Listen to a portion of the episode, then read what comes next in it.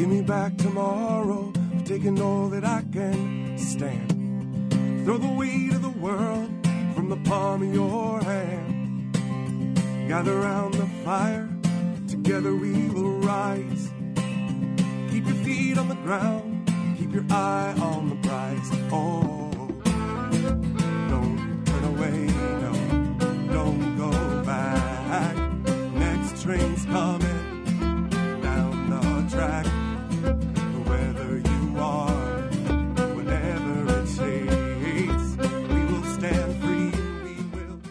Good morning. You're listening to Lift Your Spirits with Dena Marie every Friday here on 1150 AM KKNW.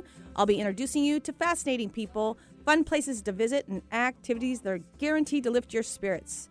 I'm gonna have to do a recap of my life because I was here last Friday and it has been a whirlwind tour of Eastern Washington. I think it's for a lot of people, not just you. I think it's for everybody. Jeez, I don't know where this week went. It was beautiful though. Oh, gorgeous.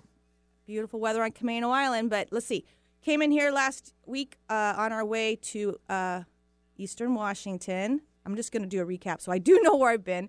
And a van took me on a tour of Ellensburg, Washington, where the Screaming Tour, uh, Screaming Trees, started their music career. So I got to tour Little flashback, throwback? Ellensburg. It was fun because it's, How is it's Eberg this time of year? Main Street, and then he showed me where the video store was, where they practiced behind there. Oh, and cool. All the kids hung out. You know what a beautiful place to hang out, the video store, and they would pla- practice music there. Sweet. And then I guess they were kind of not blackballed, but they weren't really let into some of the places to play. So they came up with, oh gosh, it's a hall. You don't, I don't know the name, but there's a picture of it with Van, and that's where they started playing music, and it was right next to the library, and uh, they had bands like uh, Nirvana and and Soundgarden came out, and that's kind of where I feel maybe the whole grunge scene started happening.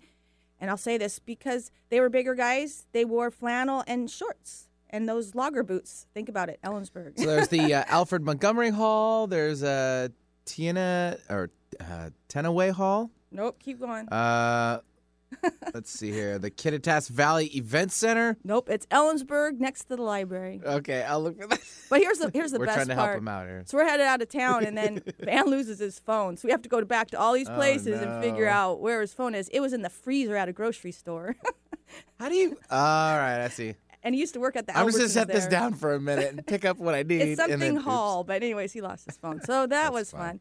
And we were on our way to meet Josh um, That's fine. Flickner from Elger Bay Grocery. He's on. He advertises with me, and we, we do crabbing there, and we have the Mother's Day uh, art tour. We have uh, Glass Quest, but he now lives in Leavenworth, and he has a, a he manages the fest hall there. And so we went in, and it looks like an amazing place. So we're thinking, and I'm thinking of May having a music festival with Perfect by Tomorrow, Waking Maya, Sea Star, and Van Conner and Friends. So that's kind of it was just pretty. Um, my lights went off, and synchronicities were there. And I, the reason I went into town is to visit a young lady, uh, Maggie Smelser. Basically, came to me at 16. She did some healing work with me. We did Reiki, but we had a little coffee shop called Wired and Plugged, and that's where I had a um, gosh, uh, karaoke day at Kla Ha Ya Days. So she came in and um, Alexander Bishop, and no one showed up, so they sang. And then they were so good, I said, hey, there's so many people on the streets. Go out there and open your guitar case and see what happens. Well, they came back and they had money, and they were so, they were busking. And I said, you know what, I'm going to start a music festival. And three day, three months later, I had a taste of music, Snohomish Festival for all the kids and the closing of Wired and Plugged. And basically, everyone came out. We played music. That festival went on for 12 years. Hal Holmes Community Center. Thank you. Yeah, I found it. Ding, ding, ding, ding, ding. Winner, winner, winner. It's on Third and Ruby, There we go. right next to the public library. I'm going to share that picture now because of the show. Boy, that took forever. But you know, I have to say something about this. this is amazing because it was his parents that had, you know, popcorn and, Uh-huh. and pop, and they had uh, a, a little hall where people came in. There was no drugs or alcohol. It was just kids hanging out, playing music. And I think that's the highlight of Van's life was that that time, that precious time before they got signed to a label and they toured and they lost that um, innocence, the music scene here, Ellensburg and Seattle. And that's what Snohomish was all about. We had all these musicians. They're all still playing. Vincent Alice was on the show. He came in the studio. Maggie Alexander's been on the show. uh, it's mentoring kids and it's and, and it's, it's giving them a place to play music. So Maggie moved over to Leavenworth and she's playing in all kinds of venues. And she just was on American Idol. Cool. And guess who's going to be um, February? The show airs and Maggie's going to be on it. Awesome. I know. So th- she's going to be at the music festival with us. We'll build it around Leavenworth and some of the amazing people that have been on this show. Then our really um, what we're supposed to be doing is going to Scalitude Retreat for the weekend, but we just decided to do this little tour because the weather was so beautiful. And Shelby, that's what she called her back then. Now her name's Mayoka, but it was hard for me to shift. But she's now take taken taken over uh, Scalitude Retreat, and she's running it with her husband. I used to have Lindsay on the show quite a bit and telling uh, people about retreats that were over there. Uh, Fairy Congress that goes on in June. But she's also a kid that came to me at 16, and uh, I've known her for, gosh, 12, 13 years. And she learned Reiki, and she came to all my classes. She came to my home. She became my daughter. My kids love her. Um, watched her have children. She lived in Port Townsend, just living a very alternative lifestyle, uh, off grid. That's what Scalitude is. Uh, I got to meet uh, Helios, Helios, get to re meet him because I haven't seen him for six years. But it was just an amazing two days uh, off grid uh, Carlton, Washington, which is right next to uh, Winthrop and Twisp. And uh, I'm just so proud, and I'm really thankful that I took the time to hang out with kids and mentor them. And it was pretty much maybe three or four kids a year, and a lot of them have been on the show. And taking that, it was two hours a week because um, school got out on a Friday early, and taking those kids and teaching them the healing work, teaching them the chakras, and then because I was the Main Street director, I would get them involved in all the community uh, events. So they would help me hang posters, and they would help me find my keys and update my phone. but it was one time we were at the Tim Noah Thumbnail Theater, and we were doing a peace rally. We were actually for something, not against something, and uh, we were in the paper.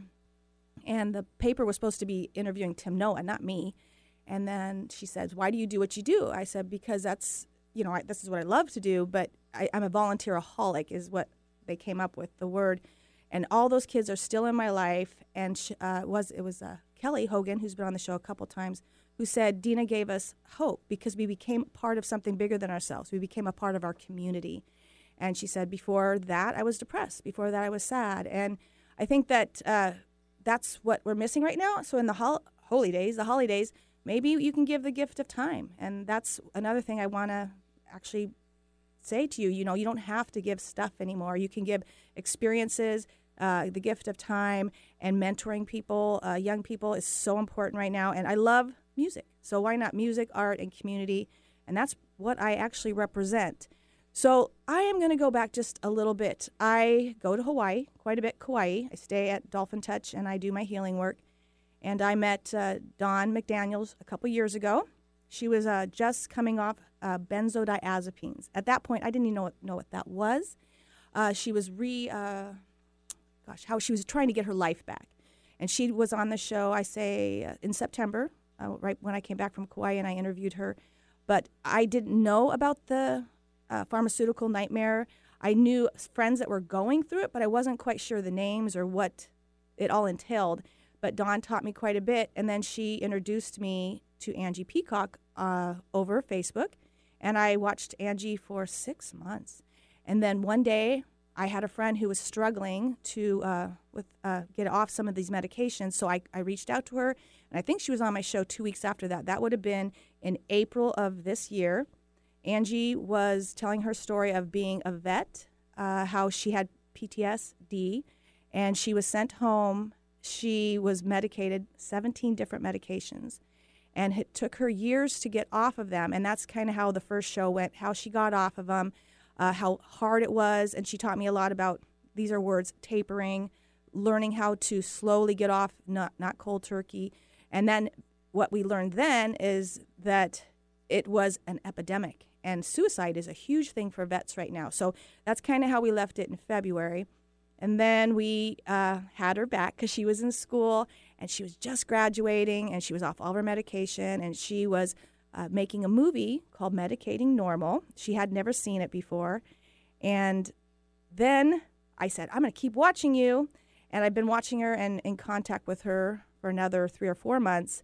And when I was in Hawaii, she mentioned that uh, the medicating normal would be in Seattle. So this Tuesday, I went and saw the the movie with Van, medicating normal, uh, and out of the blue, Angie's there. So they they had a benefactor, someone who wanted to see her, so they flew her in a 24 hour like Seattle trip, and she came to watch the movie with us. And it was just so, it's just such an amazing story to watch somebody, just like these young ladies I mentored, grow. And it is over time. That's how you can kind of measure. And I think that's why God gives us time, is so we can see our works, can see the things you put out in the universe and how it comes back to you by actually giving. It really, I've never had anything that I did out of my the goodness of my heart not blossom into something beautiful. And so we watched Angie uh, watch herself on the film. She's seen it like 18 times, but definitely, I mean, we cried, and the stories were so amazing. And and uh, these are stories that have to be tell, told. So it's medicating normal. You can like that on Facebook, and it's private private screenings. So you have to actually, you know, get together in your community and ask for that movie to come in. My goal is to get it to Kauai and have Dawn there with Angie, and actually, probably in the next year, I'm sure I can get that done. But if you'd like to have that movie come to your community, you go to Medicating Normal. You can reach out to Angie Peacock, and I'm sure that they can get that uh, in your community. But right now, what I'm going to do is I'm going to take a break, and then I'm going to come back and I'm going to talk about the movie itself because it's such an amazing, uh, eye opening experience for me. You're listening to Lift Your Spirits. Stay tuned. We'll be right back.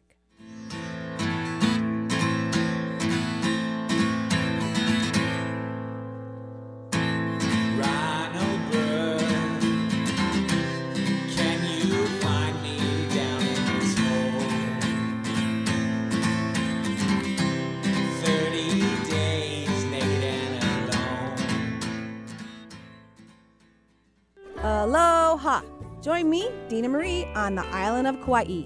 Let me be a tour guide for your spirit and a travel agent for your soul. You'll receive daily healing sessions and experience fun, interactive outings to some of my favorite places, sacred sites, secluded beaches, and sunrises that will lift your spirits. Go beyond the tourist spots, meet fascinating locals, and leave with amazing memories. Retreats are based on your schedule and budget. For more information, visit liftyourspiritswithdinamarie.com. Escape to Camano Island for the day at River's Edge Spa and Wellness Center. Owner Katie Kinman Story invites you to step off the treadmill and give yourself the gift of Zen. At River's Edge, professional practitioners offer affordable spa treatments that include organic facials, massage, LED light therapy, and reflexology. A healthier life is a series of choices you make daily. Today, choose you. Schedule your appointment at riversedgespa.com or like them on Facebook to see monthly specials. Studies have shown that time spent in nature provides healing benefits, especially at Scalitude Retreat, an off grid sanctuary in the beautiful Methow Valley. Set amongst old growth trees with expansive mountain views and endless peace and quiet, Scalitude gives the experience of wilderness with the comforts of home. The facilities can sleep 2 to 25 guests for retreats, family reunions, weddings, or just a gathering of friends wanting a rejuvenating getaway. Check our calendar for special events including yoga, vision quest, shamanism, personal health and wellness, and more. Come visit. Just being here is reason enough. See us online at scalitude.com. That's S K A L I T U D E.com. An alternative to everything else on your radio dial. Alternative Talk 1150.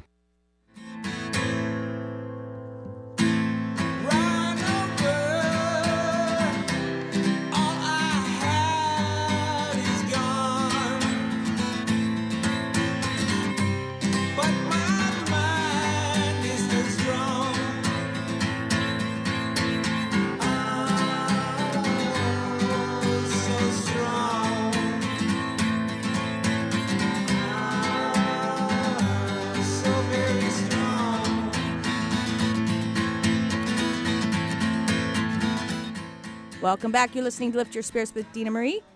That song is off our album, Coming Back Again. Van Conner and I, uh, well, Van actually wrote that song. He had run into a man who had been in a, a rehab, and that's the song he wrote from listening to this man's experience of basically 30 days in the hole. But it was painful and and excruciating. But I, I really, the song at first, I'm like, this is really depressing. But you know what? A lot of that's, it's going on out there right now. And getting off medication, um, drugs, and alcohol is not an easy experience. And we know that.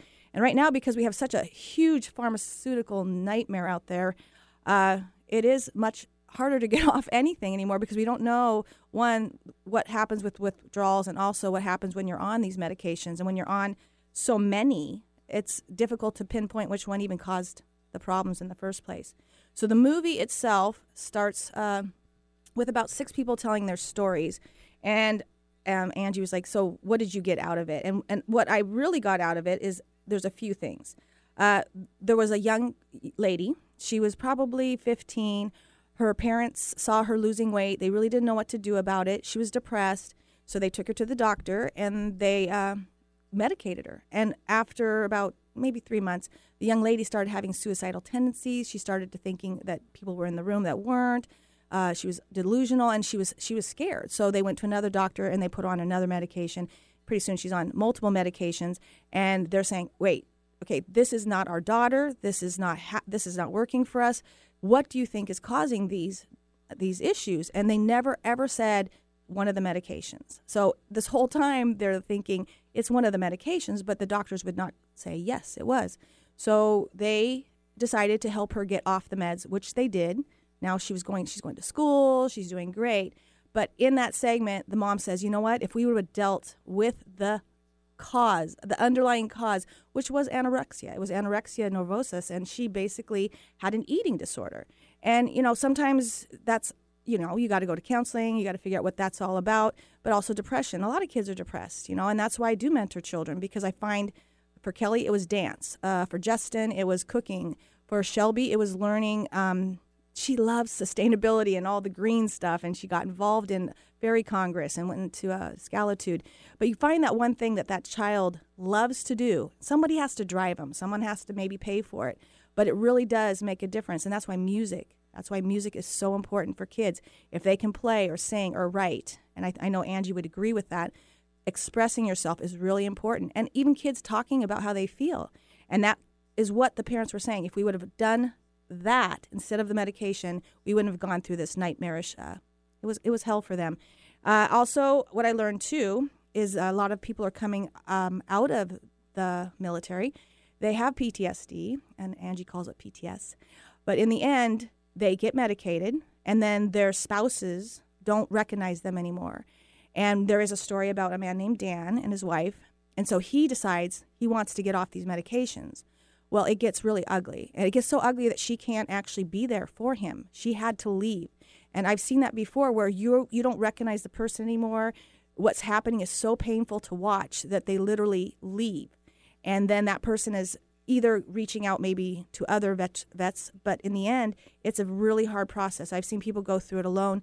Um, it's not easy. And so what I got out of this this story is that when Dan got off of his meds, his wife had been on something for 15 years for um, I believe it's ADHD she's an adult, 15 years taking these meds, and he knows over time it does cause mental issues, brain damage, etc. So he, in the movie, helps her get off of her meds. And I, I think that's really important that if you are taking medication and you're having strange side effects, you know, you can't stop immediately. You literally have to like go on some of these websites that Angie talks about, but it's tapering. So very slowly, you have to have the support of people around you because um, uh, suicide and homicidal thoughts are are this is what I've learned that these thoughts aren't your own. They're just from side effects of these meds. So if you're not around people and they don't know what's going on, you don't have that support system. So I think that's another thing I got. You know, first of all, let's let's try to before we take medications, try other things before we start taking the meds. The other one is if you do do take the medication and you do decide to get off of them or you start taking them, you need to have somebody by your side to watch your moods, to watch the way you think, and, and, and, and actually tell you what's going on because you may not know. And th- these are all things I've been learning probably over the last three years. Stuff I did not know because I'm not taking anything. And I have been depressed. So I understand when, when you're in that deep, dark hole, taking something would help you relieve the, the pain. And I've had clients who have lost somebody dear to them and they do get on an antidepressant and then their doctors take take them off of it it's usually three to four months that you're supposed to be on something like that not 15 years so also in the movie what else did i learn oh that the doctors are overprescribing and, and angie gives a lot of information on her page and the benzodiazepine page and the medicating normal but a lot of doctors with these new medications actually get kickbacks. And you can, there's a website, and I wish I had it, I don't, that you can actually go on and see if your doctor's getting some type of uh, compensation for certain med- meds. Uh, that was really telling for me because I went to Kauai again and I talked to a, a pharm tech who um, lives there, and she could tell the doctors that were actually good doctors by what they prescribe. Some were overprescribing because they actually knew, and this is really sad, that they're taking those drugs and actually selling them on the streets. There's some type of kickback for everybody on this uh, illegal uh, pharmaceutical nightmare that we're in. But she could actually tell there's two or three doctors that do not prescribe certain drugs because they're highly addictive, and they are prescribing drugs from long ago that literally they get no, no money for. So that's another issue. Um, also, what they do is in the past they could overprescribe just about anything and she says what they came up with is a cocktail. So there's, you know, something that makes you feel upper and downer. So, so it's almost like alcohol and, and cocaine, a pill together. So you're you're kind of relaxed, yet you're kind of vigilant, and you can do that all day. Well, now because it's been overprescribed, they're pulling those drugs away from people that have been on them for years. And that's where we're having huge problems because the withdrawals, the cold turkey off these medications are devastating. And everyone knows that I was in Hawaii with Seth Yamamoto, and he had just started taking medication, and he had just started, you know, going through this three or four drugs, which literally put him over the edge. And one day he took his life. And this is a kid that I, you know, sat on the beach with and who played music, who had some problems in his life. But because, you know, the mixing, I'd say, you know, medication with alcohol, and there's so many other factors here. But in the end, he was alone, and I don't think people were paying attention as much as they could. But when the medication was on, it just no one understood what he was going through because I'm sure he didn't. And it was shocking the way he went. But there's a lot of men, and this is epidemic, and I can say it's factual that in Kauai, a lot of men are taking their lives. And it is because they're on these medications. It's very hard to get work because they're locals and natives. Uh, it's very expensive to live there. There's side effects to these medications. Uh, anxiety, even the you're taking the anxiety medicine, it makes you not want to go outside. It's it's, it's really crazy. And then for men, I know there's also um, uh, sexual dysfunction for men and women. And so when men feel demasculated and they don't feel good about themselves, it's it's it's really hard because when Seth took his life, all the women came out in uh, Kauai to to start saying we need to do more about this and, and save our men. So it, it, it's things I didn't think I'd be learning, but in the last three years, it's it's so right there in front of my face. So the most important thing is, I think, is to do alternative things before we take the medications. If you're going to take a medication, take one. Have people around you watch you. If you have a side effect from that medication, maybe you're not supposed to be on that medication and try something else. But what Angie is coming to the conclusion is that really medication has not helped her or her vet friends what has done is put them so far back. Now they're just all trying to regain their lives if they're off the medication. So medication, I'm going to say it because, you know, it's the holidays, things are going to get dark, you know, our, the media, there's a lot of things going on. Even some of my spiritual friends who are normally very very positive are in in the media right now and they're starting to get really really depressed. So the, holidays are a hard time and I really just want people to find those things that bring them joy. Spend time in nature. Do the things that you love to do. And I was talking to Angie yesterday. I'm dog sitting. and I am having so much fun. It's such a, a, unconditional love that animals give, and I know that's the. She had horse therapy, and she has a, a dog of her own, a service dog, and those are the things that she did that actually helped her get through. So she also tried yoga, or you know, we have uh, uh, eating right. She's she's eating right. I mean, she's really careful about what she puts in her body. So it's all accumulative. And I think during the holidays, of course, we start to get a little bit depressed. The days are short. We're starting to eat more sugar. I've been eating more sugar already, but I want to hibernate. And it just starts to get to a point where you don't want to leave your house. And then if you're not out and about meeting other people. So the holidays are one of those days, uh, time of year that I really want to say, get out, go listen to some music, go out with a, a friend, and take a walk in the woods, and do the things that bring you joy. That's my prescription. But the movie goes on to there's a a woman in there that she uh, worked a night job, so she goes to a doctor, and because her her real doctor, the main doctor says I don't prescribe drugs, so you'll have to go somewhere else. So she goes to a psychiatrist, and he prescribes um, a, drug that is pretty potent. I want to say it is Ativan. Ativan. And she takes this drug, that's a benzodiazepine, um, to sleep, but she takes it all day. Um, years later, she really wants to get off of it because she's having horrible side effects. But then she realizes it's it'll take her years to get off of it, and so that's when this tapering comes in, where you literally have to measure, scrape, every day watch what you're taking and again have people around you watch you and and kind of monitor how you're feeling because again go go onto some of the sites. The side effects of coming off are are tremendous. And it's some of the benzodiazepines that I've, I've known as lorazepam which is ativan.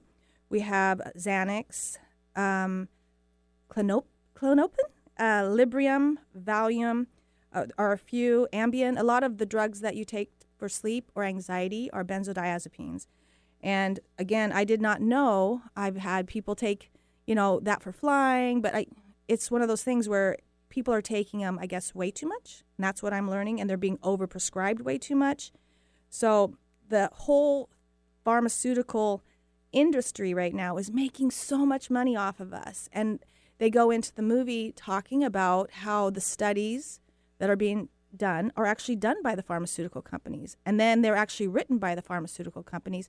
And then someone in a, in a university actually puts their name on it. So these are all things you can, you know, Google, research, you can go online.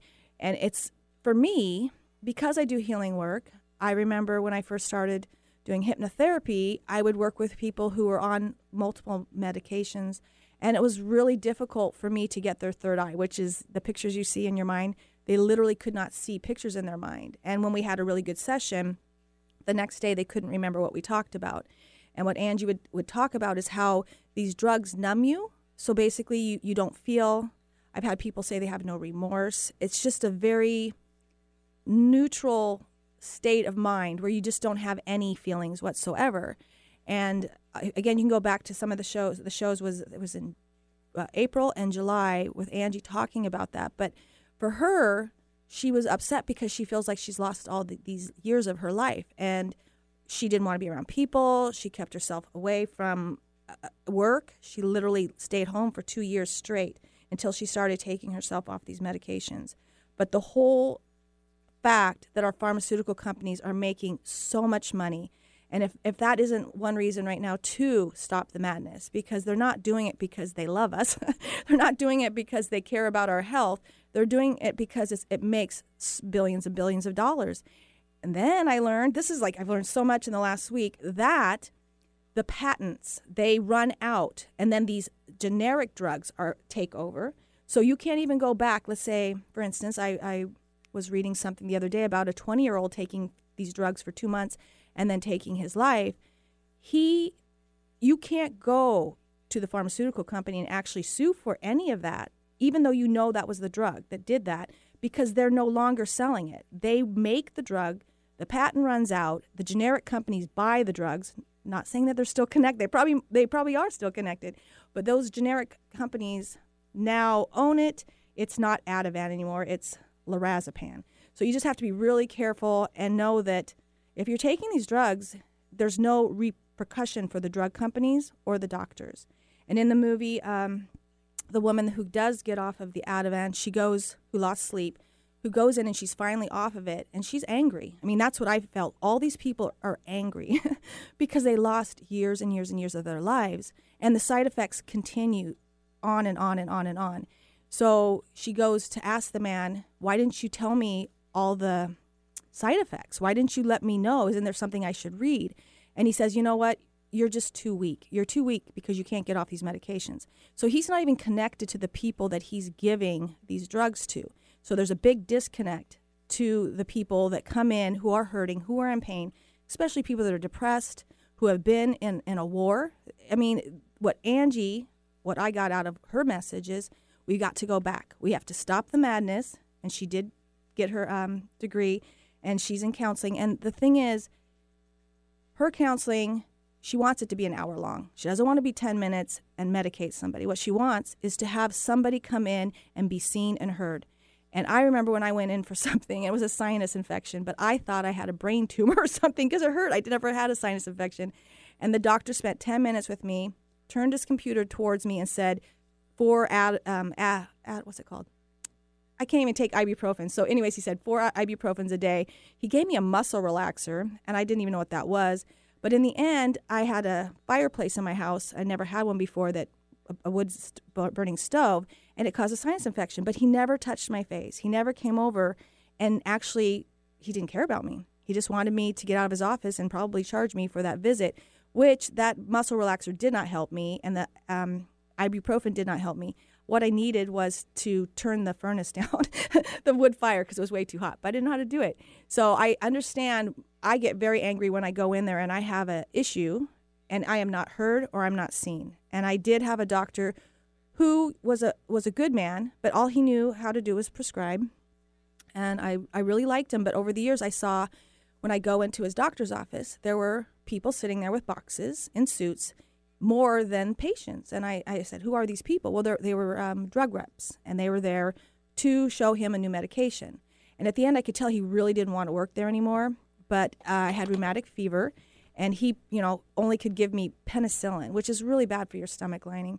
And I said no to it, and I researched it, and I uh, changed my lifestyle. I changed my diet. I got well, and about two years ago, after he's retired, because this was like 20 years ago, he called me and he thanked me. He thanked me for being more, um, me being more vigilant and me more proactive in my own health care. And I do understand when you're in pain how difficult it is to take care of yourself or to read the books or investigate. I've been in pain with the rheumatic fever, which was horrible, and I did take a lot of medication, and it, it didn't make me better, it actually made me worse. But um, I do understand being in pain. Guess what? We're going to go to break. Right back.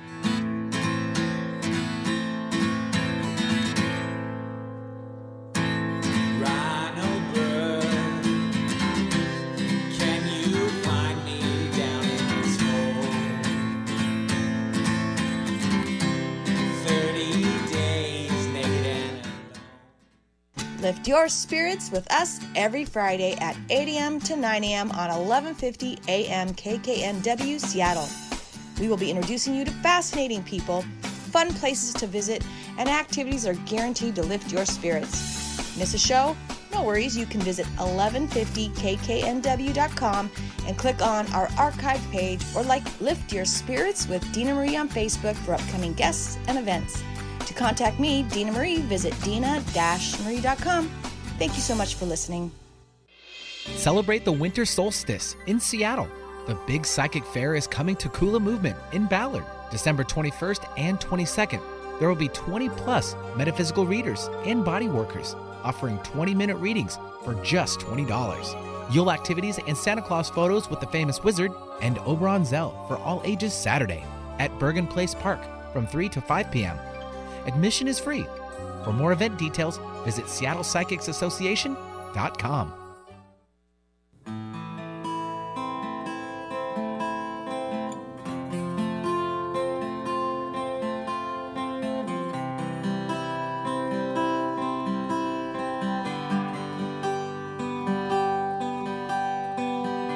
Hi, this is Dena Marie. You've heard me talking about writing songs with Mr. Van Conner. Well, I'm happy to say that our album is out now. It's called Coming Back Again, and it features songs like Legacy of Green, Silent Universe, and the title track Coming Back Again. Our album Coming Back Again is now available for streaming and purchase at your favorite online retailer, including iTunes, Amazon, Apple Music, Spotify, and many more. Go to dina-marie.com. That's dina-marie.com for a full list of retailers. Watching the sunrise, an ocean stands between us. Look into the sky. Think of second chances. Look into the past. A thousand miles. Welcome back. You're listening to Lift Your Spirits with Dena Marie. Joining us on the phone is Van Conner. Hi, Dena. Thanks for having me. Thanks for helping me out because you were at the movie with me. What did you think about medicating normal? Well, I thought it was amazing. Um, a very important movie. Um, besides it being wonderfully filmed and edited and recorded and having great soundtrack, it really hit home with me and what I've seen in the pharmaceutical industry and my own personal life. And I don't like to talk about that that much, but I, after seeing that movie, I'm not as afraid because I'm not alone. And and you met Angie. I did, and I've talked to Angie on text and a little bit on the phone one time, and she is a hero, definitely.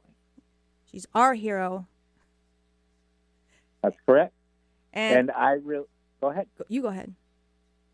I was going to say that one thing I rec the movie really is the story of three to four people and their experience in the medical industry in the United States and what they went through.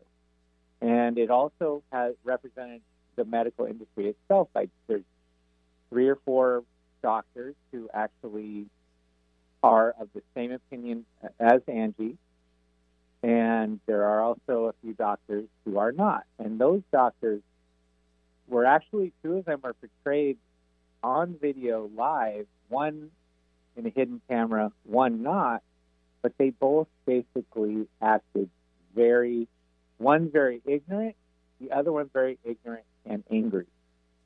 And what they were saying basically is they had no answer besides take more, take more, take a different pill. And the other one said, it's your responsibility to get off it. It's your responsibility in every way. He's not responsible for a taper. And my question is if he's responsible for putting you on it, why wouldn't he be responsible for tapering off? And the other doctor actually said to her, Oh, I guess you could go off it. Go ahead and take a pill open and take a little bit out every day. A little bit out. I mean, it was it was horrifying. It made me angry. However, it showed me that there is hope, but a sad amount of hope because I'm one of those people who's going to have to deal with this the rest of my life because of I trusted a doctor, and I think that's what I came away with the most is do not trust your physician. I don't care if they're the nicest person in the world because they have 10 minutes with you out of their 75 years on this planet. And if you counted 20 visits, that's 20 times 10 minutes. And they don't know you. They don't know your physical attributes. They don't know your mental attributes besides what you can tell them in five minutes. So if you're willing to risk your life after them finding out all about you in 10 minutes, that's not a good idea. and you've had plenty of side effects from from pills that were supposed to help you and you still struggle with that.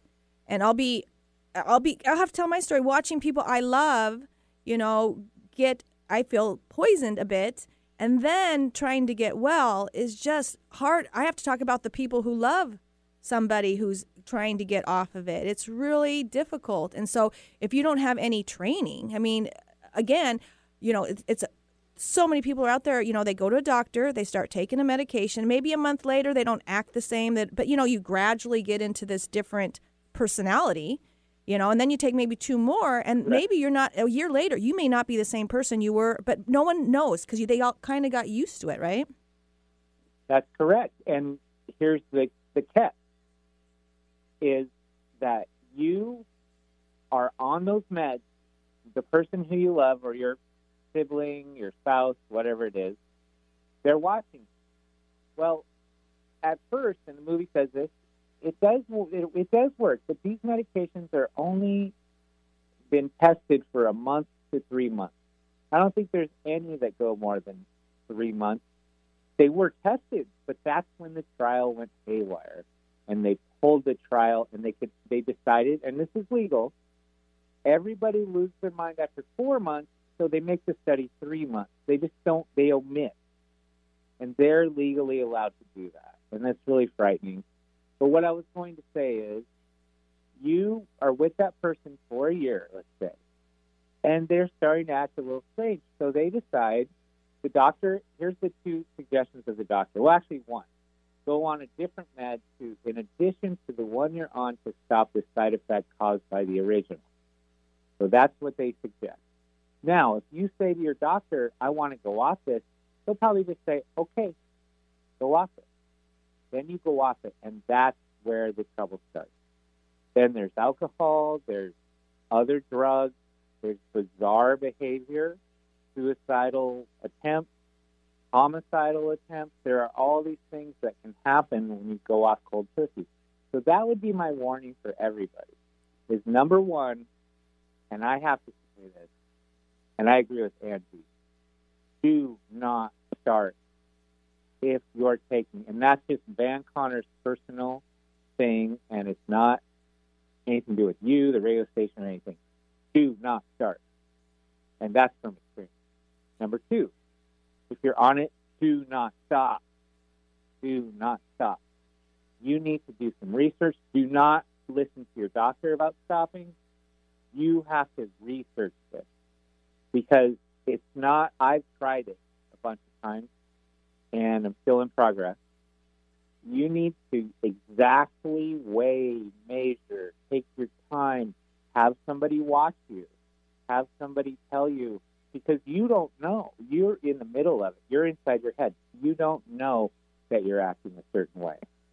You don't know that you are ex- expressing all these symptoms that have, and, and they're not written down because these are withdrawals. These are not, those symptoms are while you're taking it. Um, but that's my opinion, those two things. Do not start if you don't, if, if, if you haven't, and do not stop if you're already on. And, and they call it poly- polypharmacy, which is multiple medications. And I we were trying to research the the doctors through the years because you're 50 that you were anxiety was one of the first things. And here's Van. He's he's in the screaming trees.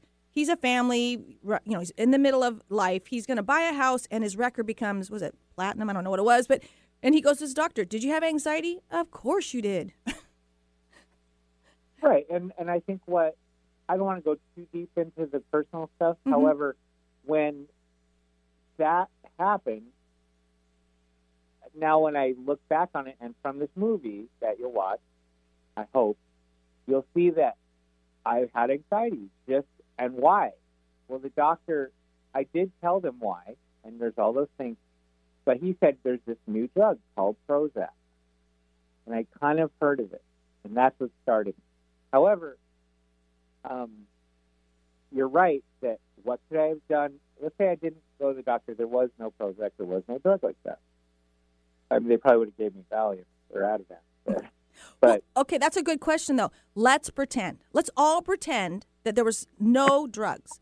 What would somebody do if they were having anxiety? And that should not be a hard question. But nowadays, the main thing is go to the doctor and get a drug. Uh, by the way, not even a psychiatric doctor, but just a doctor can give you it. But yes, I think that I would probably call a friend, maybe go visit family, um, look at my life, look at all my obligations. Like, for instance, today I have an appointment with somebody, I have a lot of meetings. Uh, tonight after work, I don't. And you know what I'm going to do? I'm going to go home, I'm going to relax, I'm going to play some music, and that's going to be my night. That's the stress reliever part. To play some music, go home, and take nine days off. And that's what I'm going to do. Go fishing. That'll help my stress. Go fishing. And I think at that time you were fishing. And and it, it's- again, if you didn't have the medication, you would have to find alternatives, or you'd live with anxiety, which you know sometimes we have it and then it goes away. I have it when you know traffic and people are yelling at me. I have it when uh, uh, you know I have to make major life decisions. But you know, three weeks after that, the decision's made or the traffic's gone, and I just get back to me. So I, I want to say too, like there's so many other things we can do, and what the movie did say is that it's just in the moment. This too shall pass. So everyone's going to be depressed occasionally. Someone's going to be anxious sometimes. People are going to have mm-hmm. bad days, bad years, but through time, it doesn't last forever. And, and, and thank you for bringing up the, the, the doctor side because I, you know, I can only see what I can see, but we do have alternatives. And I think right now, slowing down, spending time with people we can talk to, being out in nature without all this stuff coming at us. But yeah, again, music. Right. I think we need to look back at 50 years ago. Um, that would be 1950, which is when all this stuff kind of started. All the medications, all this mother's little helper, treating people. And perhaps you can argue, perhaps part of that came from our new lifestyle in the 50s, which is having a house and appliances and two kids and a car. And we all expected that after that, so we all had anxiety when we didn't get it. However, I think that if we go back to how did people, when they came home from World War II and saw some of the most horrible things that any human beings will ever see, when they got home, you think they didn't, let's say 1945, 1946, you think they did not have anxiety? Do you think they did not have stress getting home and the women were running everything and the men came home and it was a very macho world back then, like it is now. But they had to take over their lives, they had to take over their kids' lives, they had to deal with these thoughts in their head and horrible things they probably did in the war. Um, and they dealt with it. I know several veterans, they've passed away now from World War II, they never took a medication in their life. They had successful businesses. And I'm not saying that everybody made it, but they, they did well. They had families, they had kids. How did they deal with it? Ask the doctor, how did that guy deal with it? And they'll say, I don't know, but take this Prozac for you because you broke a nail. You know, like, I mean, mm-hmm. so that's what I'm saying is there, we have a mindset today that is completely out of touch with reality. Um, if I am, and I do it myself, I get really stressed. You know, the last three days, traffic's been driving me crazy. uh, it's the end of the world. I have to move. I have to quit my job. I have to do all these things. Well, you know what? I could be, uh, you know, a hundred years ago, I'd probably be digging a ditch. Um, if I, I probably wouldn't have lived to 50 for one thing, because I would have had a hard life, you know, like everybody else. 50, 60, 70 used to be pretty old, you know, and so I think we're really spoiled little brats who start crying at everything on the one hand, and then we have a money making, uh, blind uh, behemoth of a system. Broken health system is what we have. And I have Right, to and mention it's not health care. It's not health care. No. They didn't. They took the Hippocratic oath and they they broke it. Every day they break it. Every day. And I have to bring up because we, we watched this the show Mad Men and about selling stuff to us that isn't good for us. It's just perfect. Like selling cigarettes to us, knowing that it's not good for us, and the way the women were treated. But after World War II, women started coming into the workforce. And uh, what I kind of felt last night was that because women are very emotional and it was not okay to be emotional, I think that's kind of where it started. So to go to work or to take your emotions and, and push them down and to maybe climb the ladder and be more like a man. Even though we know men squashing their emotions is really detrimental. That's where heart attacks come from. Uh, that's where post traumatic stress disorder is basically shoving down your emotions. And then that's when you get volatile eventually. But getting to a point where you could actually go to work and not have any emotion. And I remember being too emotional, you know, and I said it was during 9 11, and my boss got mad at me, but I was upset. But you were supposed to go to work and be like a robot and then go home. And when you push your emotions down or you act like they're not there, and then eventually it catches up with you, and then you maybe you do have a heart attack. So, in the end, when was it not okay to feel? When was it not okay to express yourself and how you felt from your heart? So, anyways, that's a whole nother story about what Am, um, Angie wants to say is being a counselor. Are you moving about there? Van Right. Are you moving? Am I moving? Yeah. Are you walking? No. what I I just felt like somebody's like you're playing drums, but it's all good. All I have to say is this: it is okay to feel. It is it's a process to grieve. It takes time. It doesn't happen overnight. And at I, I'm just going to give some of it away because you're not all going to see this. But at the end, Angie gets to, after being off of her medication, go back to grieving a, a lost soldier. She gets to go back with other vets. She actually went with a, a, a group of vets, and that's another thing. Be with people, your tribe that you can talk to, that you can express yourself, that you can cry in front of. And that's what I really think the prescription is. Find those people that love you for who you are. You are a part of their family and that you can express yourself. And I love music because it's it's therapy, isn't it, Van? Oh, music. Oh, yes. And I, I think it's definitely therapy. And people can, that's one of the things people can use instead of medication is, is music.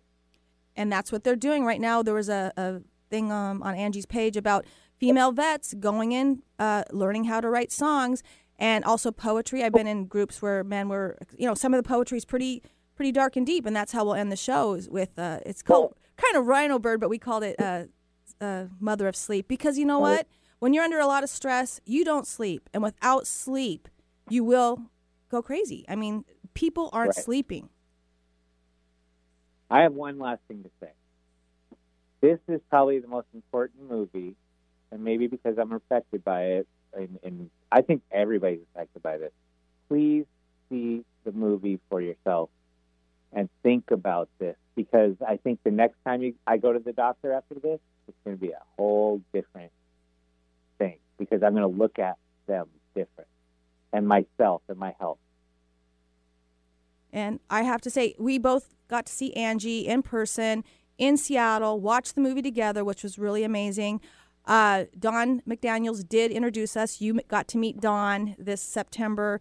It's just a, it's a really beautiful thing when you feel that the universe is kind of on your side and the direction you're going in.